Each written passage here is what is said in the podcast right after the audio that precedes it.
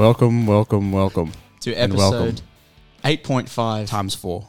A special episode which we think will be good in this current time. Yeah, in this current climate. This we thought that doing this um like kind of like a special episode, kind of like an eight point five mm. version of like a like a special version of an episode would be cool. Just just because it's sensitive time and sensitive yeah. time in the world right now, especially yeah. with that George Floyd being murdered yeah. in Minneapolis and just the um protests happening in Sydney as well, mm-hmm. and all around the world. So we yeah. thought this would be a good uh, time to do a movie that would be kind of hitting on those topics or just talking about racism. Mm, really relevant now. Yeah. And have a guest on. Yeah. So I guess I in, introduce, introduce yourself. I'm their father, Stan Grant. How's when you talk um, into the mic? I'm not, well, talking into a mic.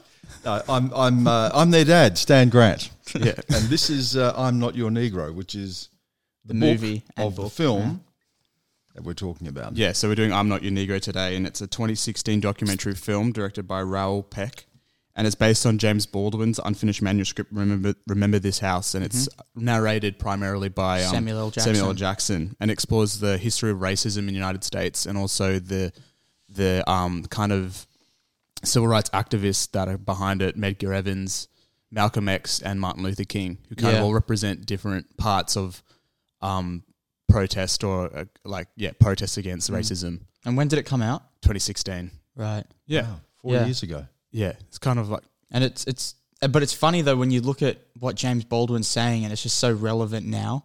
You know, like even then, like he could see how things would play out in a way. And like when he talks about um the president and saying like, you know, in forty years they could let us have a black president if yeah. they could. And yeah. they did. They did. They let, you know. But the thing I like about this movie is that it draws parallels between what he's saying then and to now. Yeah. And you get that with like the set that he uses. They they use Samuel Jackson's narration of um like of James Baldwin uh, typing out something mm. or like typing his manuscript. Um and they use that and they use um visually they use what do you call it, the modern day like footage yeah. of um just riots going on or just even just Or uh, normal cutaways yeah, yeah. of just like New York and things like mm-hmm. that, just to give the sense that um, it's still relevant. It's still relevant, and it's echoing through mm-hmm. the, from the nineteen fifties or nineteen sixties. And, and they also do in. like a nice little cut of, um, like the the people who have died to police brutality, the black young black American people who have died to police brutality, and show videos. I think there was a video of Fruitvale Station as well. Yeah, they do use it. They yeah. use the actual footage of which which we reviewed in the previous episode. Mm-hmm. They use that. They use that just to kind of yeah pinpoint. And a lot of those deaths they showed died, or those people died in twenty fourteen. Yeah. I wonder if there's a, like any like statistic, if that was like the most, a big, a big, big spike, year for yeah. that kind of thing. Definitely. But yeah, that was something that we really found kind of interesting. What did you think about it? Well, it's interesting that they use Medgar Evers, Malcolm X, and Martin Luther King mm. because all of them were friends in some way. Yeah. All of them were friends with James Baldwin. But each of them were different. Medgar Evers was like a local organizer and activist who was murdered. Martin Luther King was, you know, representing this sort of Christian civil rights movement um, and and peaceful protest. And Malcolm X in his early years was, you know, much more affiliated with the Nation of Islam, um, potentially violent struggle. Mm. You know, by all means necessary is what he said. Yeah. And then how each of them in their own way trying to talk about racism and a history of racism and violence were all killed. Yeah. Yeah. So it sort of shows as well that no matter how you approach this, no matter how you speak about this, to talk about race in countries like America can get you killed mm-hmm. because it is such a deep issue. People either turn away from it, or they want you to just be quiet about it, yeah. or they want you to do something constructive or productive mm-hmm. about it, but they never want to be challenged about it themselves. And and James Baldwin says that too with um, like the movie, how they have Sidney Poitier jump off the train yeah. to save the white man. It's the like defiant ones. Yeah, and it's kind of like, you know, there is problems, but it's not the white man, like it's kind of like yeah. help it, you know, it's kind of like always leave it on, yeah, a, like on a good note. They say like that movie was to kind of help ma- reassure them that yeah. it's not all bad. That reassure. And that's what James Baldwin says is like you have to reassure Americans yep. all the time and Australians. I think it's very similar. And whoever here, yeah. it is, you know, you have to make white people feel comfortable before they will even begin to understand what it's like to be black. Mm-hmm. And that's a burden that black people have to carry, despite the fact that race has been used against them. Yeah. So from a position of powerlessness, they have to actually u- tr- take take the weight for the most powerful people mm-hmm. mm. who are who you know who are sort of white society. Yeah. I, I find it like they kind of feel like um like they can only accept black people in their own in their own terms on their yeah. own, in their own little way. If it doesn't, if it goes outside the way they interpret it, they then kill it, them. That it's not really? like then it's not useful. Yeah. yeah, but it's also interesting to see how James Baldwin turns it back on yourself. Yeah, and it shows that even these ideas, hateful ideas and racist ideas, can become your own ideas.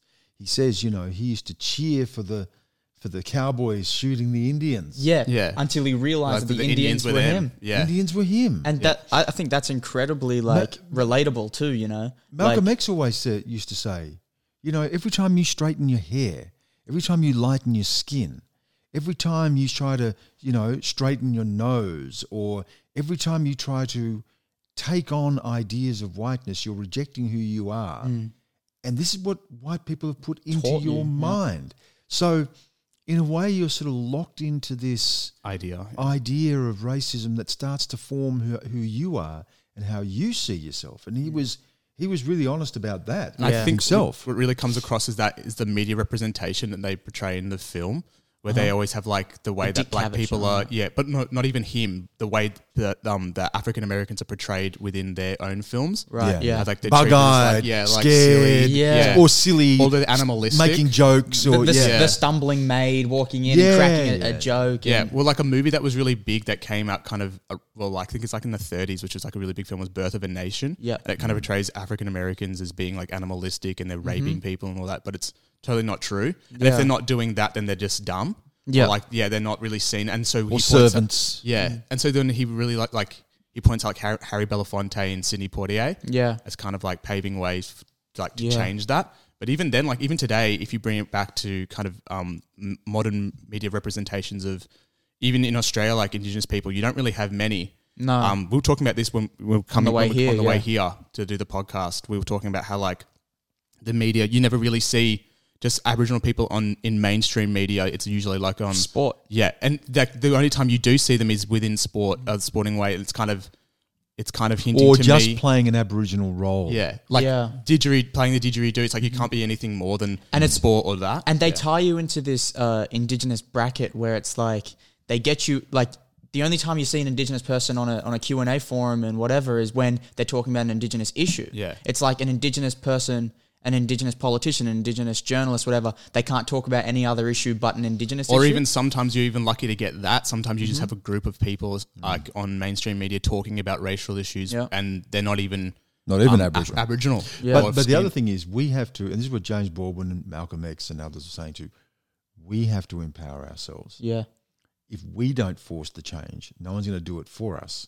So one of the things that I've tried to do in my life is to not be put in that box. Mm. So I will be on Q and A talking about China. Yeah, yeah. Or I will be writing books about other things. I was a re- reporter um, in the Middle East, in China, in America, in Russia, mm. in Europe. I lived in London. I, yeah. You know, I won't be put in the box. No. But if you don't put in the box, it's hard work mm-hmm. because they are constantly trying to put you back yeah. there. And we have to make sure that our voices are heard everywhere. And that's another thing that they always said, you know, Baldwin went to France yeah. to be a writer because he said he did not want to be a Negro, let alone a Negro writer. Yeah. yeah. And that's not because he didn't want to be black. He knew he was black. Mm. He didn't want to be someone else's idea of being black. Yeah. yeah. He wanted to be free. And that's the struggle for black people. It's racism stops us being free. White people are free. They're free to be what they want to be. They created the world for themselves. They created the world out of their own ideas. They are free to be what they want to be. Yeah. We struggle to be free to be human beings well, because he, racism takes away your humanity. He also says in the in the movie that like the white people invented the, the Negro, like yeah. the, the, the yeah. word that they use there. And they had to invent the Negro. And they say that it's something wrong with them. It's not something wrong with us. Yeah. Like if you're using it, then it's something wrong with because, you. Because, you know, a lot of time it's them putting you in the bracket. So you have to kind of get out of that yourself because con- and the reason why I guess you could say that black people all across the world aren't free is because when there's a lot of times like white people are putting trying to put them into a bracket, into an idea that mm. can help them. I don't know. But, but, but also he says, you know, they had to create the Negro because by creating the Negro, they also created white people. Mm. So it's, they're not white. Mm. There's no race in the world, right? Yeah. There is no biological, scientific definition Different, of race. Yeah. We're human beings with differences, but we're human beings. By creating black people, you create white people. Mm. And white people have the privilege of creating other people. Mm. They are the people who write the rules. They are yeah. the people who sailed the ships and formed the empires and colonized the lands and mm. took land and oppressed people. And, you know, this is this is the world that was created. So they're free to live the life they want to live. They by creating the Negro, you create someone you can put in chains. Yeah. And then you blame them for their own suffering. Yeah. It's the same thing here. Yeah, like the, like what we were talking about before and how they came here and created the Aboriginal person. Because was, if they saw them as humans, they couldn't have done what they've done. There was done, no Aboriginal you know? people yeah. here before. Mm. You were, yeah, you it was just people. people. Yeah, it was people living. Yeah. Yeah, living in this. And they came here and goes, you guys are Aboriginal people and you're this. And so I guess it's important not to play into that. Yeah, and also he, the thing that Baldwin and them always talk about, he, you know, he talks about freedom. It's not even about race. Mm. You know, he's not one to want to talk about I am this race or that race or you are this race or that race. You know, he says this is not a black problem. This is an American problem. Mm. This is about America. It's it's his country, his country, yeah. his countrymen and women who are white mm. and they do it to uh, to their fellow countrymen and women. Yeah. That's what he keeps saying, and that's the the really important thing is like if you just see this in terms of race, then how do you ever move beyond race? Yeah, yeah. He's saying no, this is about you.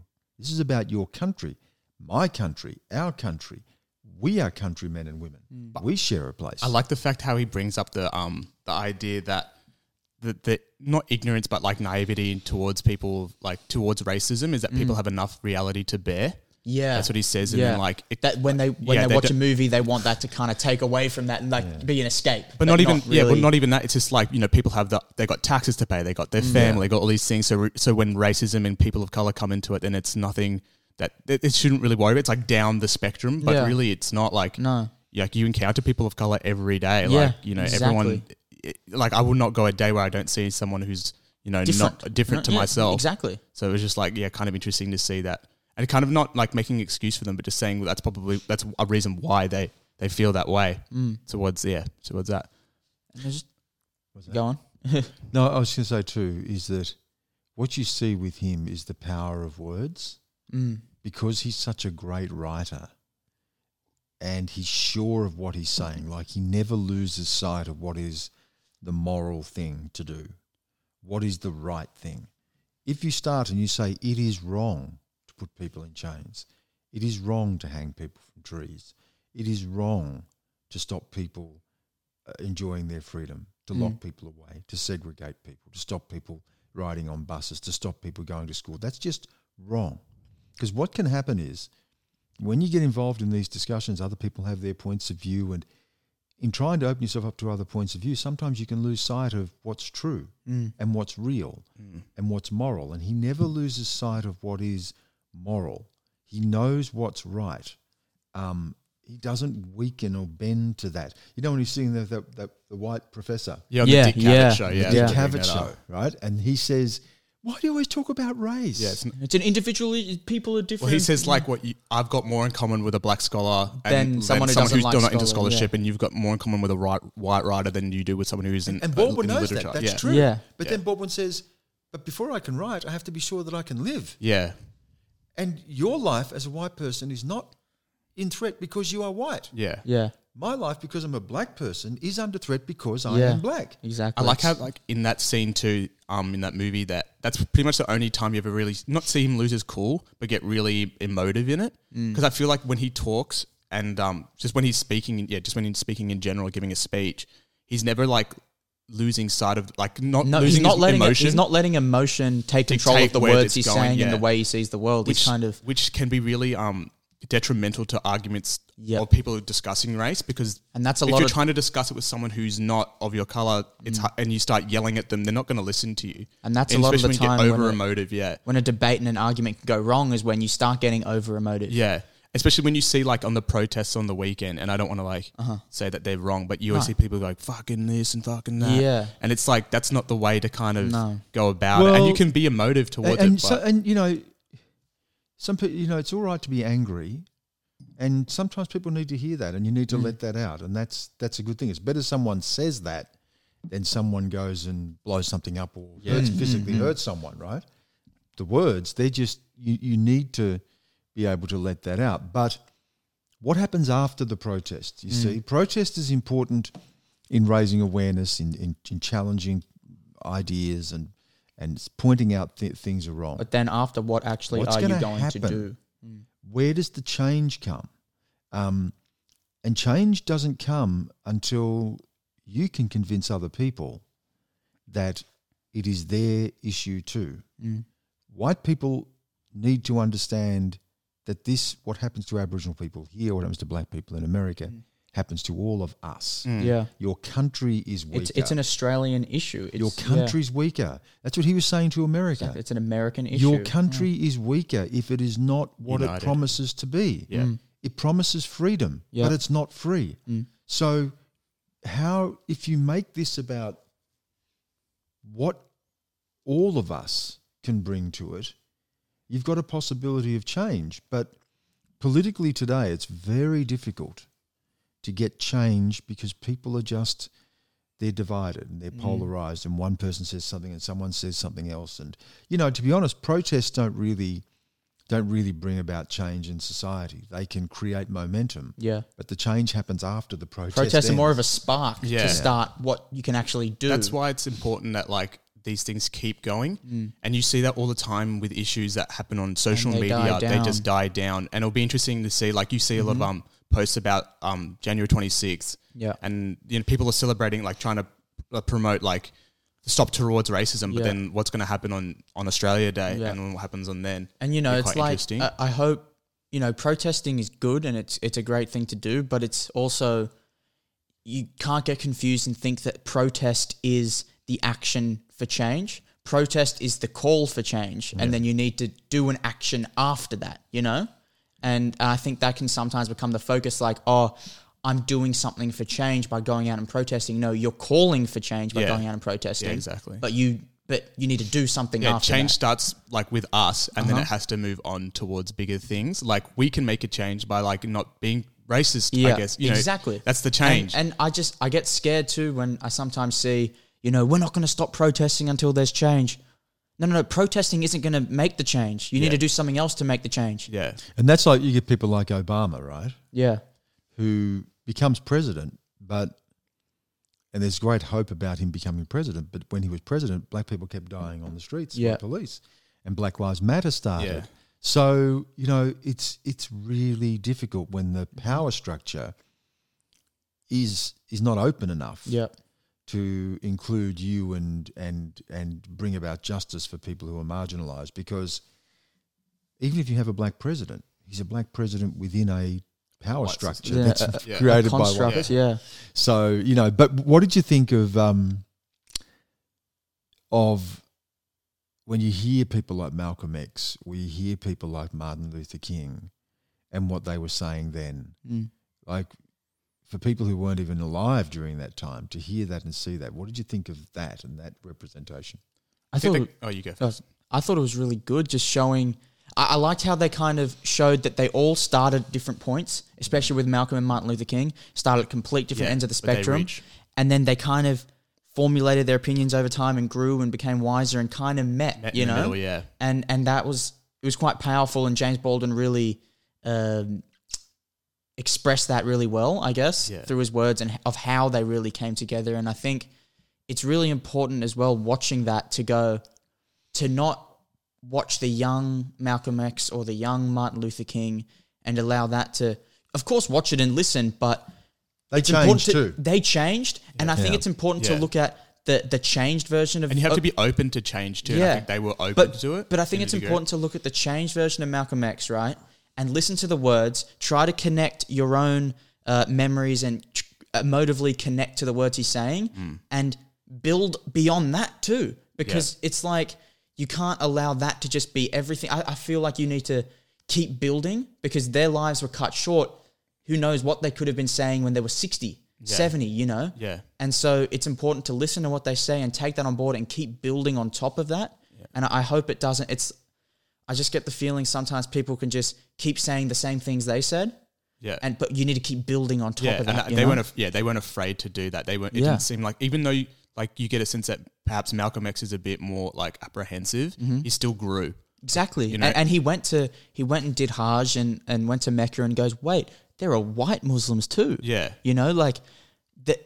You got to grow, and I think it's important to not have an argument be like, this is just the right thing and yeah. I am correct and I can never change. And I think it's also important um, that people are open to conversation, uh-huh. like in both both sides too. Like you've got to, if you're going to give an opinion, you have to be open to receiving an opinion. Yeah. And a lot of people like to cut people down because it's not what they believe or it's not what the majority, yeah. say if you're in a group and one person disagrees, the majority doesn't agree with you. So you yeah. feel like you can't express, and you don't want to ever be in a position where like, you can't express mm-hmm. your opinion. And if you're fighting for freedom, you have to accept that other people can express another yeah. opinion to you. And it's fine. Like, but as long as you can have like a healthy dialogue, yeah, it and it needs to be respected, and that's totally fine. Because arguing yeah. and fighting shuts down the conversation. And I think that's where I get lost, like when I when I hear people talk and then they start getting really emotive, about, emotion, like emotional yeah, about it. I'm not interested. And I'm not interested, and I lose kind of interest. Yeah. interest. But then again, like I don't want to sound like it's rude, but you just don't, you lose sight of their argument, and then mm-hmm. they get all angry towards you, and then or, the anger becomes con-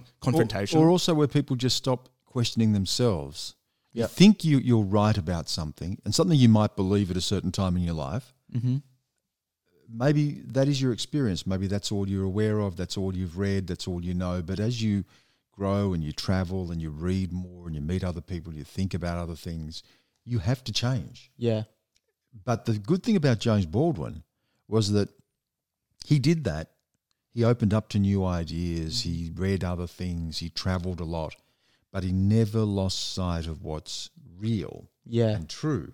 That is that you can't treat black people that way. Yeah. That's the simple thing. You yeah. can't do it.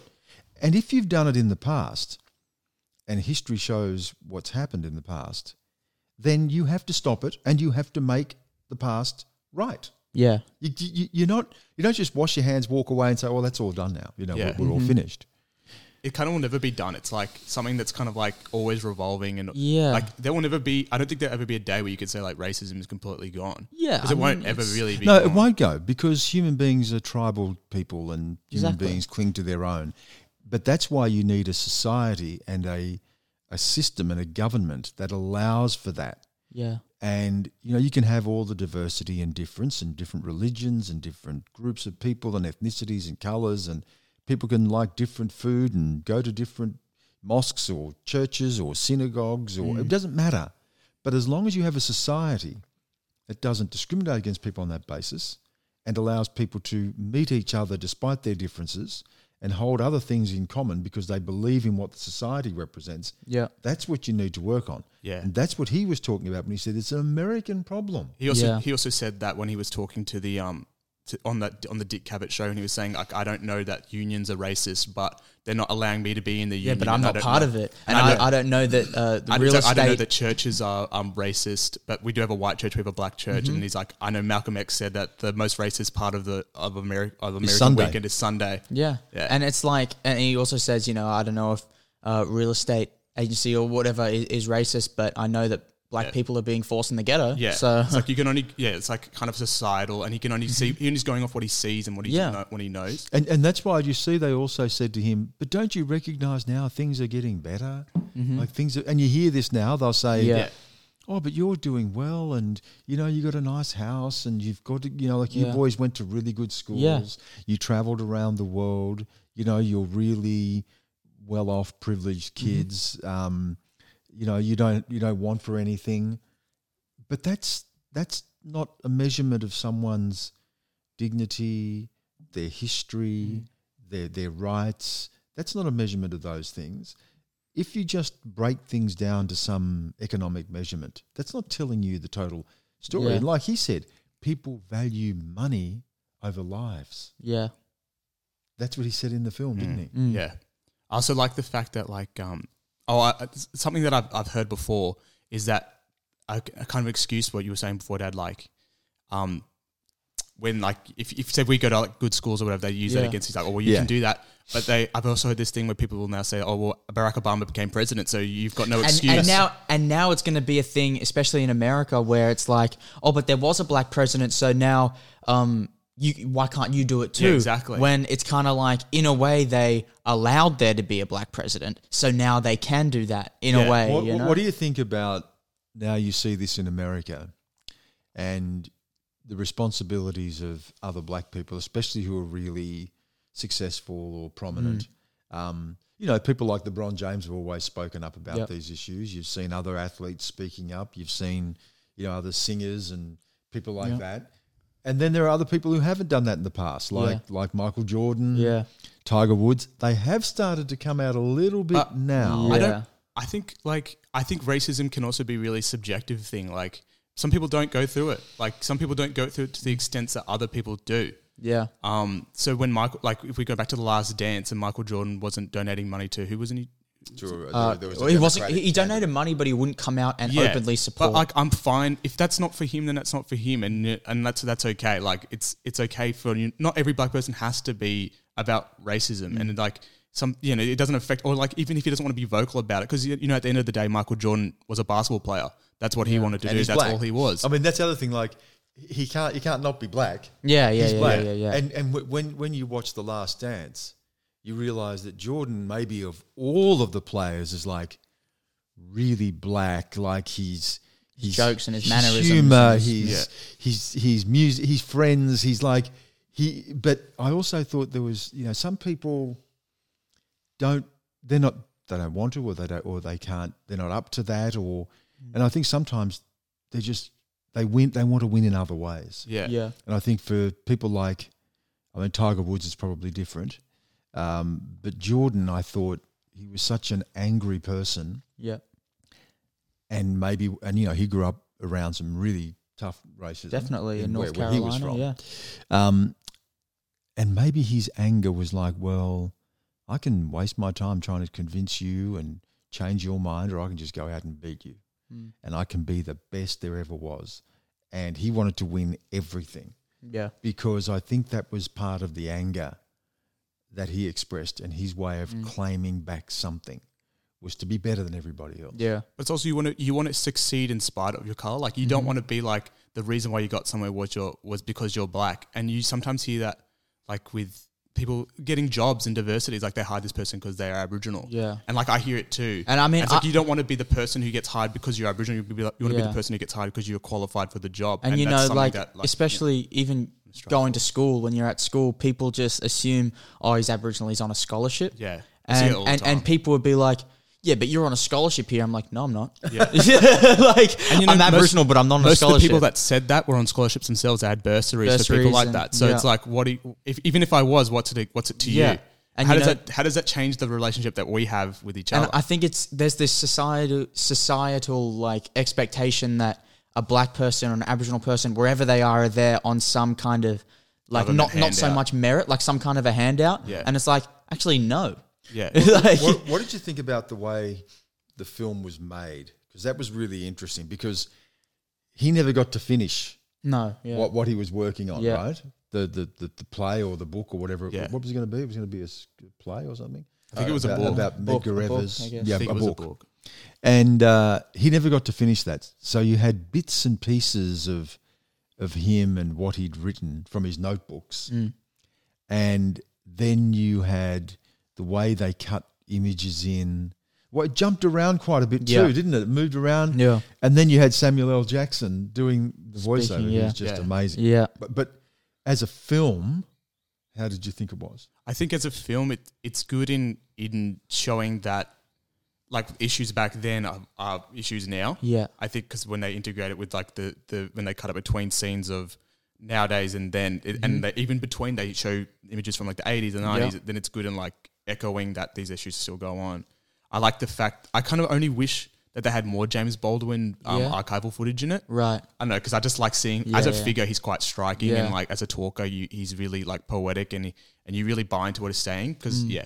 I f- I yeah, found yeah. with the film that like they really executed their their purpose of what, what the film was meant yeah, to be. It's a clear goal. Yeah, definitely. And they, they really showed how it's uh, still relevant today and by, by mixing and matching. And they also captured within the film and the way the film was delivered, the essence of James Baldwin too. Yeah. By, it wasn't really biased, you yeah. know, and it wasn't, it just looked at society and it looked at how the world is and just told it kind of straight and showed how real it was. And so I think the way they captured James Baldwin was truthful to him and fair to him. Yeah. And the way they captured all the other figures and the movement at the time was truthful and fair, and especially showing now how still kind of how similar it is and showing the yeah, similarities. That's the thing they say at the end of the movie, that history is not the past, it's the present. Mm-hmm. And I think that's the that's the underlying argument that the whole film is trying to make to you. Yeah. That, yeah, what has happened in the past is happening today yeah. and will continue, like will, could continue to happen. And and it felt like watching it, like Baldwin was talking now. Like yeah. you forget watching yeah, yeah, the film yeah. that that was forty years ago or maybe yeah. more, you yeah. know. Um, you really felt like actually this, this is current. This is now. Yeah, very. It felt very current. And I also liked about the film how uh, there was a thing where James Baldwin talks about um, Kennedy speaking and saying yeah, and talking about, you know, their the way the world's going, there could be a black president, and, and he goes, and white people are like, wow, this is amazing, so powerful what he's saying. And he goes, but they they weren't in Harlem. They didn't hear the laughs and the scoffs and the, you know, like they, yeah. they understood the true the true message there. Or something like yeah, and he's like, and I think that's that's very true to, I think, as a black person in America or a Native American, a Native American in America or an Indigenous Australian, when you're living in Australia, it's like you're living in a different world in a way. You know, yeah. like those, like white people, I find they're living in a different country because society's different for them. Yeah. And so when they hear a message like that, they go, wow, that's powerful. That, but then an Aboriginal person hears it and goes, come on, you know? Well, they say, I think he says in the movie, um, well, I've got the quote here. It's like, um, he says, give me liberty or give me death. Well, and it's like white people are applauded for that kind of thing. But mm-hmm. then but when it's reversed, black people are criminals. And I think a, a good a good example is um, when you look at, he talks about Irish people and whatever, yeah. and you have the I R A and some of those people were doing, you know, more crazy stuff, going to bomb things and be suicidal bombers and what have you. Um, and they were arrested. Mm. But then you had people like Martin Luther King fighting for a, a similar kind of issue in a way, right? Um, fighting against discrimination, doing it peacefully, and he was killed. Yeah. And so he, he says, you know, uh, a, a white person, even if they are downtrodden or, or a Jewish person and stuff, can come out and say, give me liberty or give me death. And people are proud of it. And, or, or but an African-American or a black person comes out and says it, and it's, they actually just get death. I, I think it was really interesting too where he's asked, Uh, you know, people say, why are you so bitter? And he said, well, maybe I am bitter, maybe I'm not bitter. Mm. But then he goes on, he says, but people ask if you're a pessimist. And he said, I can't be a pessimist yeah, because I'm alive. I'm, I'm alive. Yeah. Mm. And he said, to be a pessimist just turns all of this into an intellectual exercise. This is forced to be an optimist. He's forced to be an optimist. Yeah. Otherwise, why bother? Yeah, why exactly. would he write? Yep. But I hear a lot of people now, they go, oh, you know, hope is just for white people, or no. why should you hope? And uh, and and, and and and actually, well, hope itself is not enough. Mm-hmm. You got to make things happen. Yeah, yeah. But the most hopeful people, the people who've made things happen the most Optimist. That I've seen have been black people. Yeah, like your your grandparents. Yeah, my exactly. parents. Look at you. Look at your pop. All that he went through, mm. terrible, worse than we and could I, we could ever imagine. I think if you allow yourself. Uh, as a black person in the world to lose hope, then you've kind of let, well, let society win. win because what, a lot of times where you can find like in, when people are, and back to Fruitvale Station as well that we did yesterday, when yeah. you see like a common theme among these black people and poor, like these black people living in these neighborhoods is that they have no purpose and they have no hope and they're just existing, but, but they have no optimism for anything yep. for them to achieve. And hope in life. Doesn't mean that you don't, you're not, you know, you're blind or foolish yeah. or stupid. You, of course, you know what, what things people face. But if people like your grandfather and grandmother can go through what they went through, worse than anything yeah. any of us could imagine. Yeah. And they can have hope because they see their grandkids have got good yeah. lives and, you know, then anyone, if they can have hope, mm. then there's no excuse for other people not to have hope. But what did you think too of Samuel Jackson? Like that was the amazing. Way he delivered yeah. it was just that was amazing. He yeah. just like he brought the words off off this book. I'm guessing it was read yeah. off this book, just to such life and just really like inserted them in the viewer yeah. in a way. You he know, he speaks you with re- such a calm tone, which I feel like just really like it. It, it like complements the um yep. complements the visuals in such a, in, in a and really nice way. It's the same thing. He allowed himself to do what James Baldwin did and just deliver the words yeah. and not put. He doesn't. He had emotion way. behind them, yeah. but he didn't put too much. But he's not being monotonal like about he, it either. He never put happiness in there. He never put no. sadness. He never put anger. He just delivered it how the words are, yeah. delivered their meaning, and the and he delivered the purpose of why mm. they were written. I thought know? he was sort of, in a way, acting. James Baldwin in a way. And I'm glad he didn't put on like a no, voice. No, he didn't have put on the yeah. voice. That, you know, that, that that would be silly. But yeah. but he sort of acted the words, like he lived the words. Yeah. yeah. It was and, really good. And he didn't he didn't feel like he was reading at all. No. And when there was a line in there where he talks about um and, and he says like reading out of the book, and I was in Palm Springs, right? Yeah. And the way he says it, it, it seems like he's talking about his memory of yeah, like being in own, Palm Springs. Yeah, it's a really reflective kind of performance he yeah. gives. Yeah, it's really kind of well-rounded. And I, I think another, another thing in terms of the re- representation of African-Americans in the movie, Cinema. within the movie, oh, right. like the way they portrayed them, like yeah. the way that they show how African-Americans were, tra- were portrayed in theatre or in film yeah. in the movie. Shows also how far we've come when we've got a movie like Black Panther yep. that came out, you know, superhero movie that Black yep. Panther, and then you also hear people come out being like, "Oh, like it's not such a big thing." Like but people say, people it's used massive. to say it wasn't, it wasn't like that big a thing. Like, like, like people don't. If understand. you really think about it, and you watch this documentary, then you go back and watch Black Panther. How important a movie mm-hmm. such as Black Panther like within, is, is is to African American community. Like in in just forty, fifty years. You've come far from where they would only have the, the black stumbling maid coming in, or or they would never yeah. show they would never show the hero as black, yeah. or they would never show uh, a black person as a love interest or a sex symbol. And now we've got the black person and, as a superhero. And, that, and that, that's why he said Sidney Poitier and, uh, Harry, and Belafonte. Harry Belafonte were really mm. important. Yep. Yeah, because they helped to change mm-hmm. those images. Yeah, and um, they had to play the game as well in order to do that, but they were able to. Play the game, but not allow the, not allow themselves to be put in that box. Oh, like sure. he was saying, how like their their sex symbols, whether the society likes to accept them as that or not. Yeah, like that's how they were. Yeah, and that's yeah, that's like it was. Really and wh- why do you think he was so? The other thing is, he's a great writer, but when you write, you've got time to think. Mm. You can put things down. Mm. You can play around with the words and stuff. But when you see him debating, you know, and they had that debate. Yeah, and he was at Cambridge. And he was having the big debate there. And yeah, right, yeah. How how he spoke. Yeah. Yeah. How clear everything mm-hmm. was. No stumbles. It was no very decisive about what he was saying. No, it was just, know.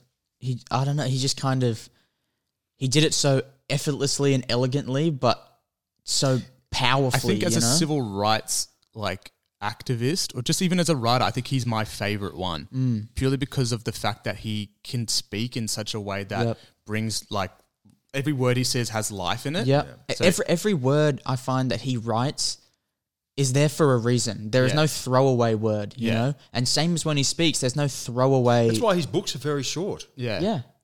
Doesn't throw anything away. No, there's no, there's no fillers in there, you know? It's just, and the way he's able to, to tie certain parts of, of society and culture together to get across his meaning. And, and the other and thing is, he's not trying to convince anybody. So he's not there trying to say, yeah. I want to win an argument or I want to convince you. So he doesn't have to he doesn't have to yell. He never yells. No, yeah. yeah. He doesn't have to put people down. He doesn't put people mm-hmm. down. He doesn't have to point the finger. He doesn't have to shame people or blame people. Mm-hmm. He he doesn't have to do any of that. Yeah. Because he's so clear about what's right and what's wrong. And because he has the language to be able to express it, and because he's he's got that great presentation where he's only a small guy. Yeah, yeah. But the on I- stage. But the ideas yeah. are big, and he never has to try to convince anybody no. because he knows what he's saying is true. Yeah, he completely believes his argument. It's the truth. And, and it's like, and it's, it's taking it back to that Dick Cavett episode where they had the uh, scholar on there, and he just took what the guy said, yep. and then just didn't get angry, didn't get angry, yeah. didn't allow it to affect him, and then just he was gave passion, it back he was to passionate him, about passionate, what he wanted to say. Gave back his the truth, yeah. you know, and but but he never said to the guy, You're wrong. You're and you're, wrong, and you're yeah. a racist. Exactly. He expressed his truth. And yeah. what happened there? And also, you look at the, the scholar's face, and you really yeah. see him thinking. And you see, I, yeah. he left that interview a I changed like, person yeah. with a changed mindset. That's what I liked a lot about about that interview, is that they showed the the guy, the scholar, I'm um, accepting his own. Yeah. He's like, okay, that's fair. That's a really good point. And I think point. anyone, and, and, that, and that's what scholars can do, because they're open to ideas. Yeah. See, the the problem now, what happens a lot, people shut off. Well, they, they shut it down. They just yeah. say, I'm this, you're that, I'm black, you're white. I think everyone should go back. Everyone should like go back, watch this film and watch that scene, because you see how important the, the conversation is, and how important it is to not... Sh- Because arguing and getting too emotive just automatically shuts down the conversation, yeah. and that is the complete opposite. Of It doesn't what, allow for, construct, you know, for if, a constructive if conversation. If you want change, you can't do that. Yeah, that's that's the opposite. That's and, taking and it away. And sometimes you might feel like it, but you like can't there are some allow times yourself. Where someone will say something, and he didn't. The professor, yeah, I mean, yeah. He, he didn't do this, but there are some people who who are just racist, mm. and they will say things deliberately to to enrage you or to or to get an emotional response from you. And then once they've got you, they've they, they've got you down at their level. You, yeah. you you can't win. That's why I like what Toni Morrison said, the other black mm-hmm. writer. And she said, don't talk back to racists, yeah, because they'll always ask you another question. Mm. Yeah, you you will get locked into an endless conversation mm-hmm. that will go nowhere. And there, there's this line from and, and why waste? Why yeah. you, if you give up that energy doing yeah. that? Exactly. You know, th- th- there's this line that I love from um, this uh, biracial rapper Logic, who who says, you don't get involved with someone who's arguing down there and below you, because they'll drag you down and beat you through experience, you know? Yeah. Like, it's just, it's pointless, it's ridiculous, and there's no need I had for that, it. I had that experience the other day on, like, on Facebook. Yeah. Something about to do with, like, racism in Australia right. and the protests and stuff. And then I said, like, racism would, could stop if we were, like, if our Indigenous people were involved in the Constitution or accept, uh-huh. acknowledging the Constitution. And then this person said, well, they are. And I said, well, they're not. That, and he's yeah. like, well, nineteen sixty-seven. And I said, and as soon as he said, well, they're not. Oh, no, well, they are. And he's like, he brought the nineteen sixty-seven referendum. Yeah. And I was like, well, I know who I'm dealing with. Yeah. And I know that if, if I'm going to get an argument with this person, they're either not going to listen to me and they don't know yeah. the history. Of, so why is, why am I going to talk? And these type of people, they don't want to listen. Yeah. You know, so these, I knew these keyboard warriors don't want to listen and change yeah. their mindset. And so I wrote so. a message saying whatever I said back.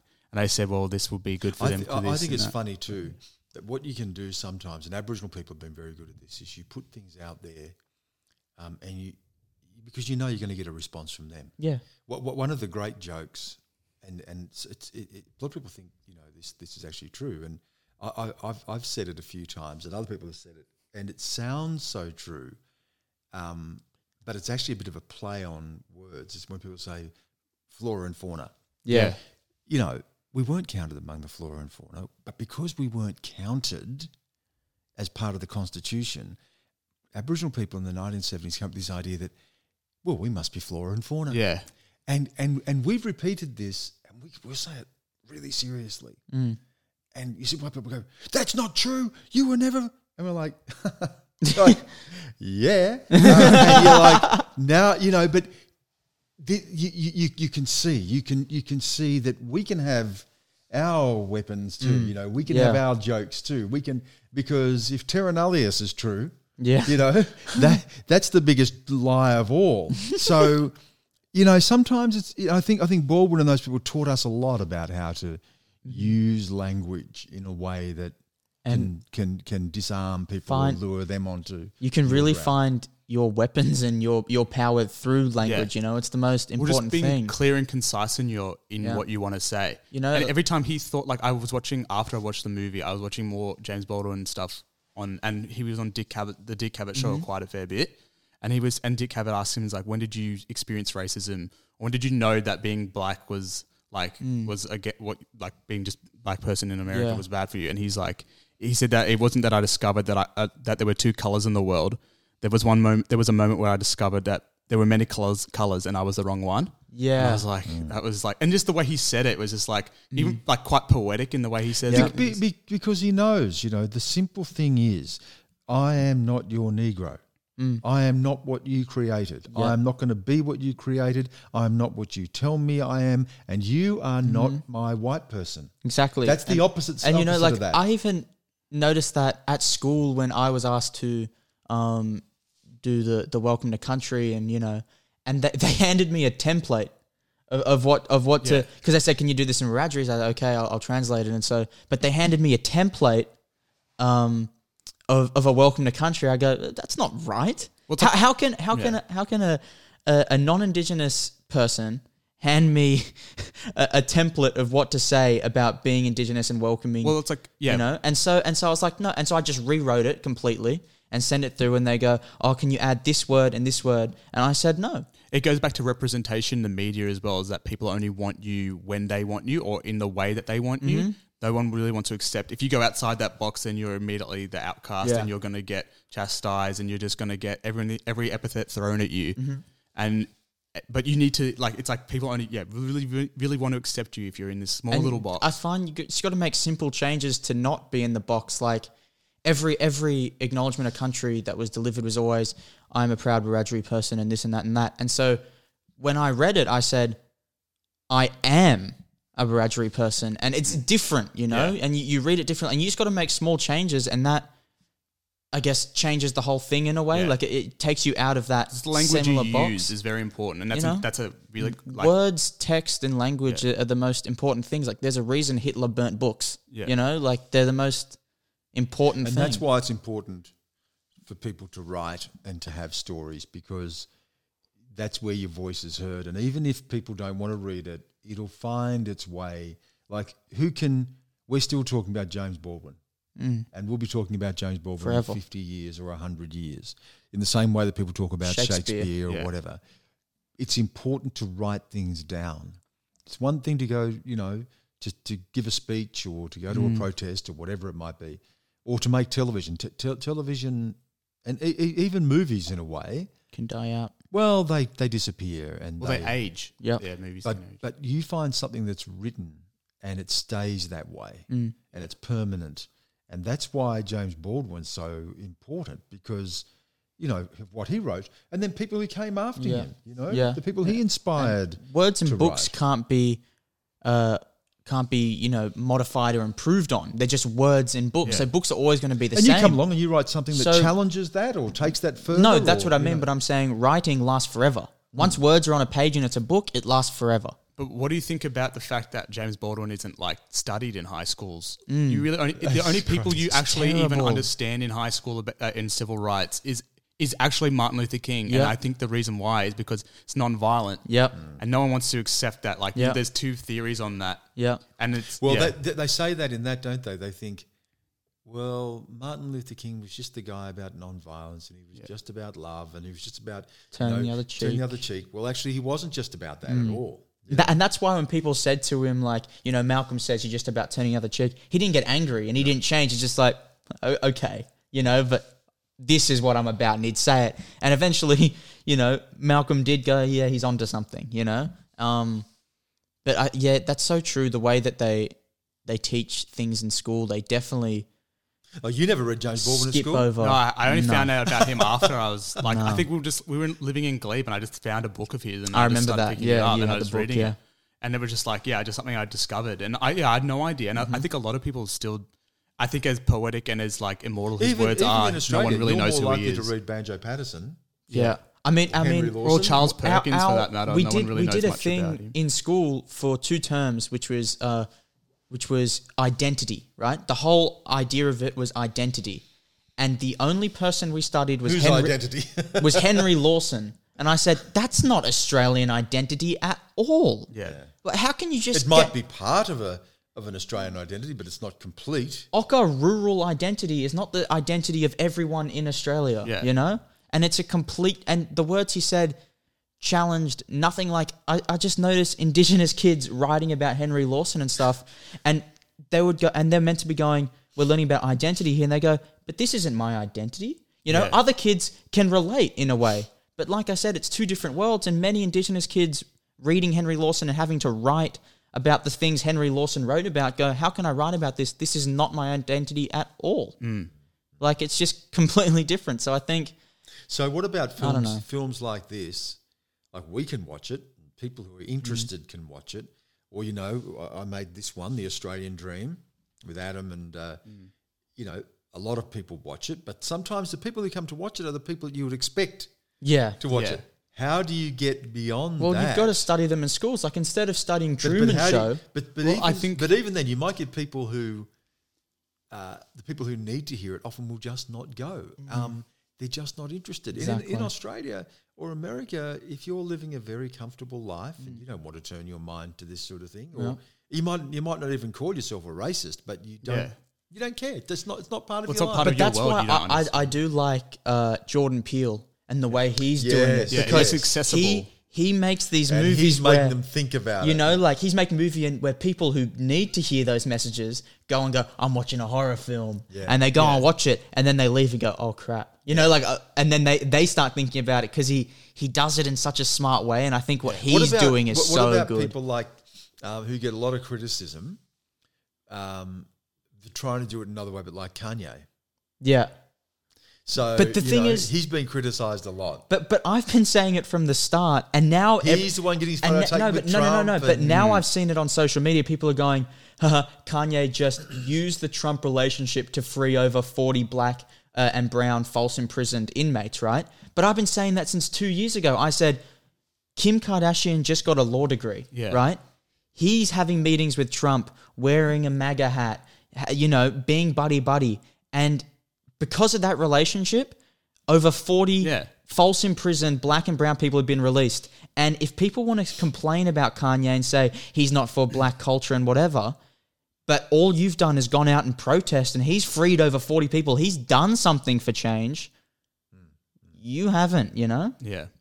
I think also a really funny thing about the movie, well, not so much funny, but like, was the music they used in it. Yeah. Some of the songs where it's like, if it's white, you're right. Oh, if yeah. brown, stick around. If you're black, go back. And, then, like and then when he showed like Doris Day, yeah. white Americans singing some ridiculous song. Yeah.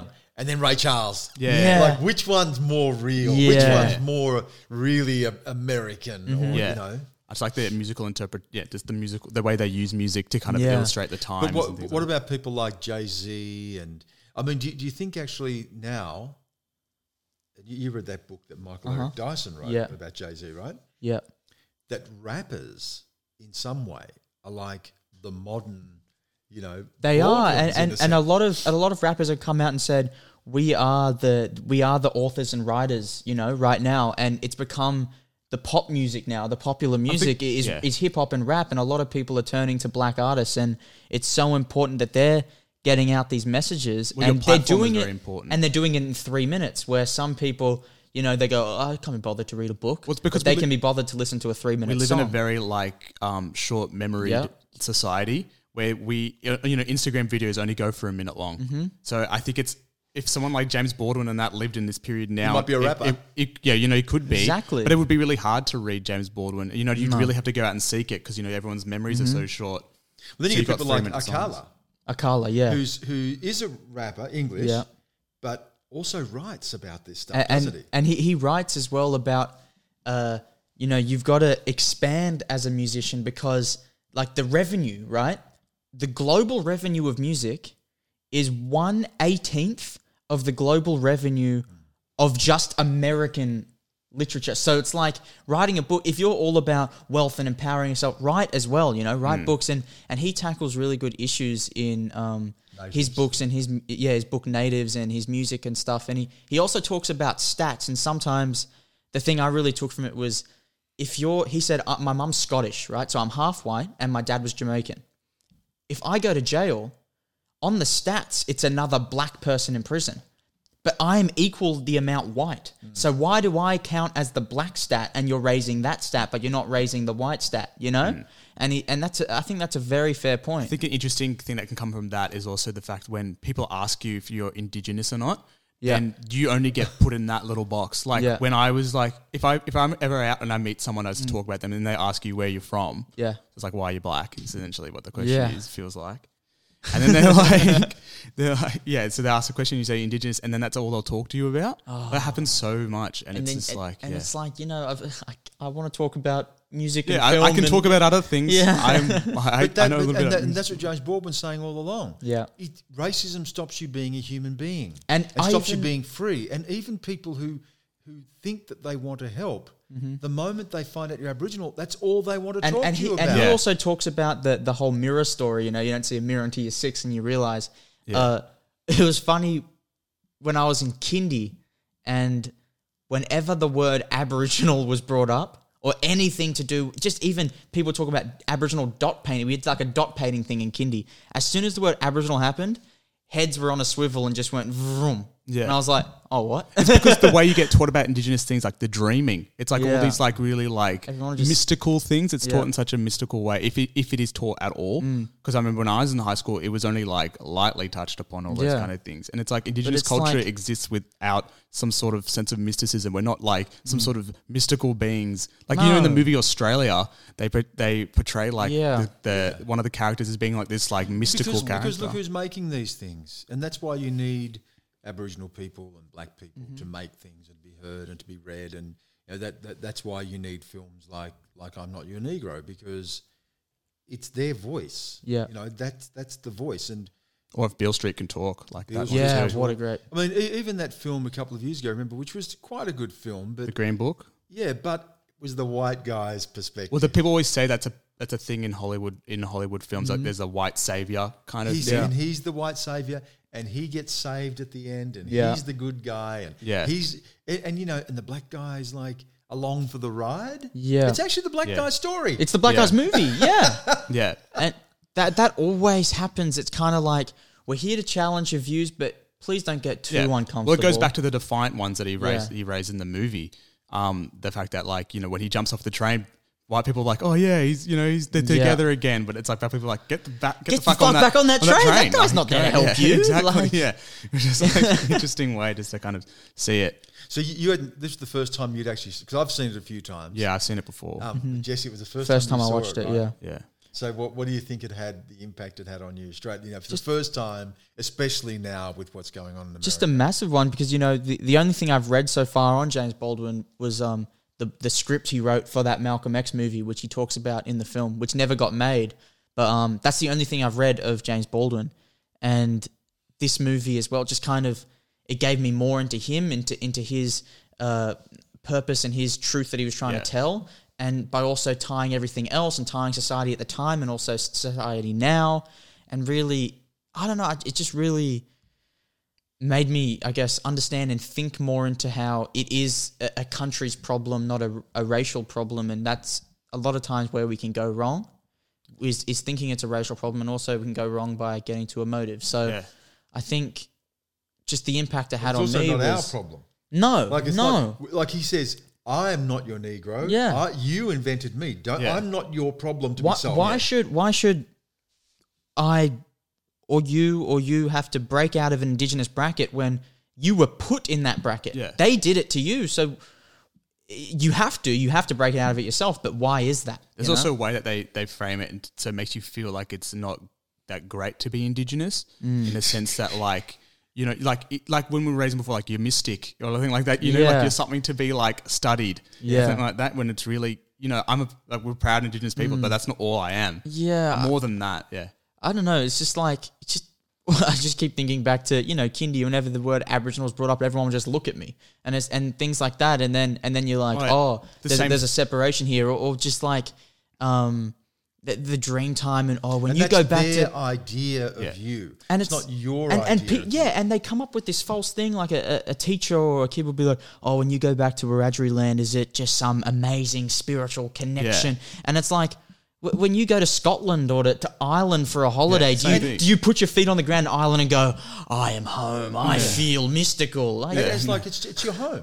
Yeah. yeah. I, it's your home. And, and, and it's like you, you go back, that, that's it. your land, yeah. that's your family, there is a connection, but it's not like you go there and you start well, feeling not, not, like some spirit. Not for them, you know, not, not, not, not to You know, you're not there to be what someone else. Yeah. Do you think that makes them jealous? Do you think that's like a jealousy thing it's that just we another idea that we have. experience? I think it's that another we can way a sense of home. I, I honestly think it's another way for them to go.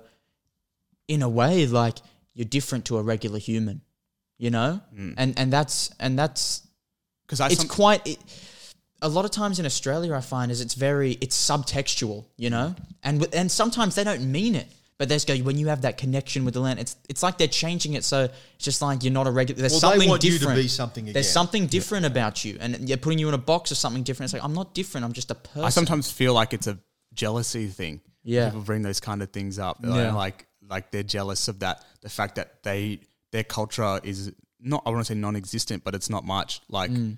I don't want to be rude, but like it doesn't. Or feel like, like there's like you're Aboriginal, so you're part of an eighty thousand year old culture. Yeah, yeah. and so. they're. Part of, I don't know, you know?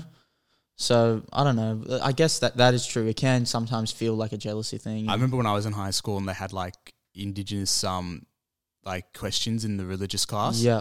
And then like same pe- same thing, people would just look at me, but like, you know, yeah. all the answers. Like, it's like, I actually don't no. know because funny enough, like the culture was kind of eradicated. So I don't know much about all this kind of thing. Like, you know, but like, yeah, yeah like. But ju- just finally you think, so do you reckon, you know, like he's, the time that he's talking about, it's like nineteen sixties. Mm. You know, they're all killed in the nineteen sixties. Yeah. Now, fifty years later, you're still seeing the same protests People, in America. Yeah. And you're still seeing the same protests in Australia. So what about fifty years from now? And that's the thing, you know. I, I, it's sad to say, but I think it is because people think a march and a protest is the action for change, and it's not. It's also... It's, yeah. it's a great thing to spark change, but... It's not the action, it's the call. Well, it will be, yeah, like I said before, it'll be interesting. This will all be weeded out when it gets to January twenty-sixth. Like, we'll find, we'll, when we get to that day, we'll see who was really real yep. about what they were saying or marching yep. on that day, as opposed to, like, yep. who wasn't, you know? Yeah. And I think, yeah, that, that, that will be the interesting for me. Like, I'll be waiting for that. And, and the good thing, too, is back to the movie, is that watching these movies now, just this morning, and then you can come on here and have a conversation about it. And...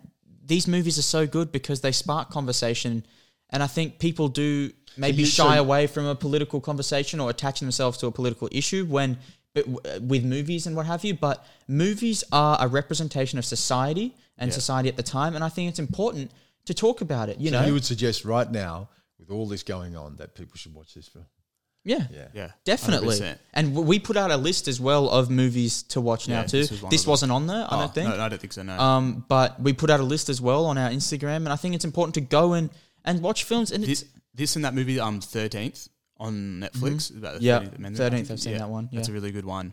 But I also, I don't think if even if you're not interested in like like racism or whatever, mm. this movie's still quite. quite interesting in the sense yeah. that you're understanding James Baldwin. Mm-hmm. Like he he comes alive in this movie. And also... So if you just want to take yeah. away from like just that aspect, which obviously it's quite hard because yeah. it's, it's the big point of the film, but you mm. you really understand James Baldwin come to life even through Samuel Jackson's um, emotion and his words. They like it, it brings him to life, and he's a fully realised character even though he's dead yeah. and he's not even in the film that and, much. And even with me, like of course it was all about racism and I uh, thought a lot about that, but also...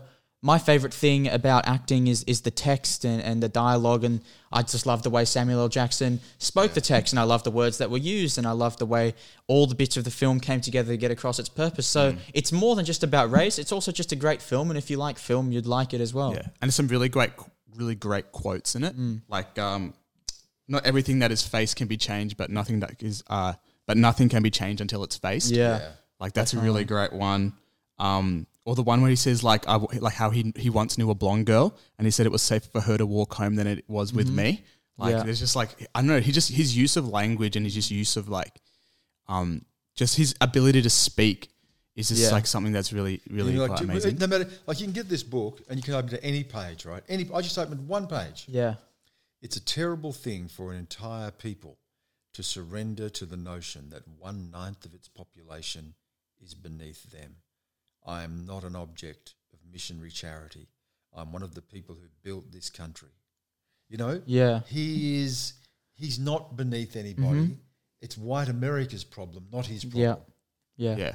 Definitely. It goes back to what he was saying, how like if you, they created yeah. him. I guess to wrap it up, what would you give the movie out of ten? Definitely like a nine. Oh, yeah. It's one of, it's a really good documentary. Yeah. Like I couldn't even, there is uh, I think nothing, a ten. yeah. I'm giving it a there ten. There is nothing I can fault with that. Yeah. Nothing.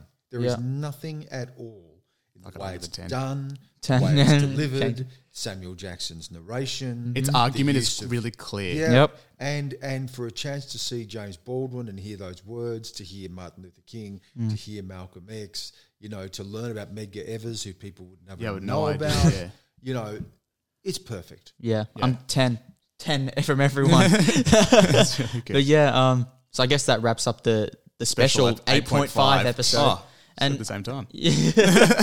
But yeah, um, I think that was good that we did that. It's something different. Yeah, it's but, just good discussion. And we're going to continue to keep, you know, we don't want to just uh, be... Like while we're, whilst we're a movie podcast, thing, yeah. we're also like, also not pop culture, but also a cultural mm. podcast. Yeah, and, and, and it's also remember movies, that movies reflect movies the times reflect that we're in. Movies reflect culture and society, so yeah. we're going to talk about culture and society and political issues. So yeah. I guess thank you for that, and yeah, once thanks, again, Dad, everything will be down below. Yeah. Thanks, Dad. So thank you. Yeah. Cheers.